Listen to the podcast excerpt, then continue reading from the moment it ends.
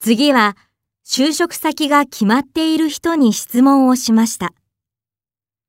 ずっと同じ会社で働きたいですか？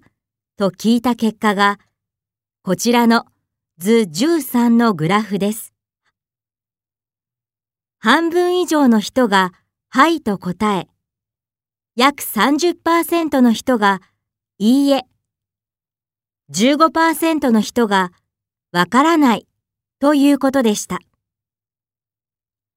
昨年の結果と比べると少し違いがあります。今年は昨年よりいいえの割合が7%増えました。転職についての考え方が少しずつ変わってきているのかもしれません。